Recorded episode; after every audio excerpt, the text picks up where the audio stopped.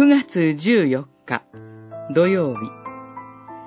神のなだめの備え物。エゼキエル書7章。終わりが来る。地の四隅に終わりが来る。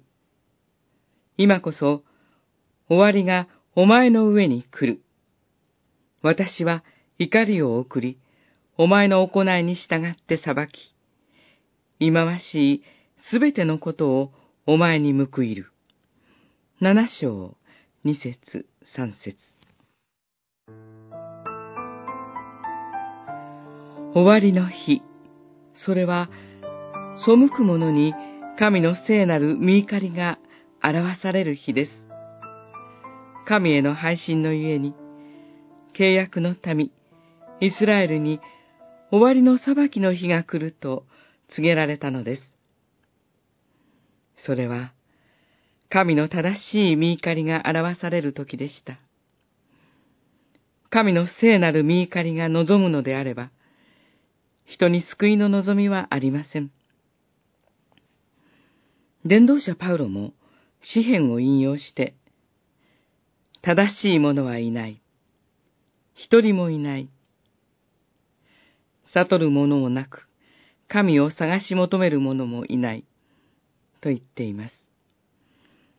ローマの信徒への手紙、三章、十節、十一節。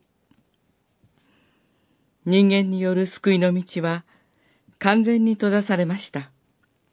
しかし、そこに人間の技によらない神から来る救いの道が開かれました。聖書の神は愛の神であると同時に、罪に対しては聖なる見怒りをもって望まれる義の神です。私たち人間は誰も自らの背きと罪のゆえに、神の聖なる見怒りに耐えられません。しかし、恵みの神は御子イエスを十字架に、ご自分の聖なる見怒りをなだめる備え物とすることによって、許しと救いの道を開いてくださいました。それゆえ、なお多くの古き罪を囲いつつ生きる私たちであっても、このお方にあって、救いの希望に生きることができます。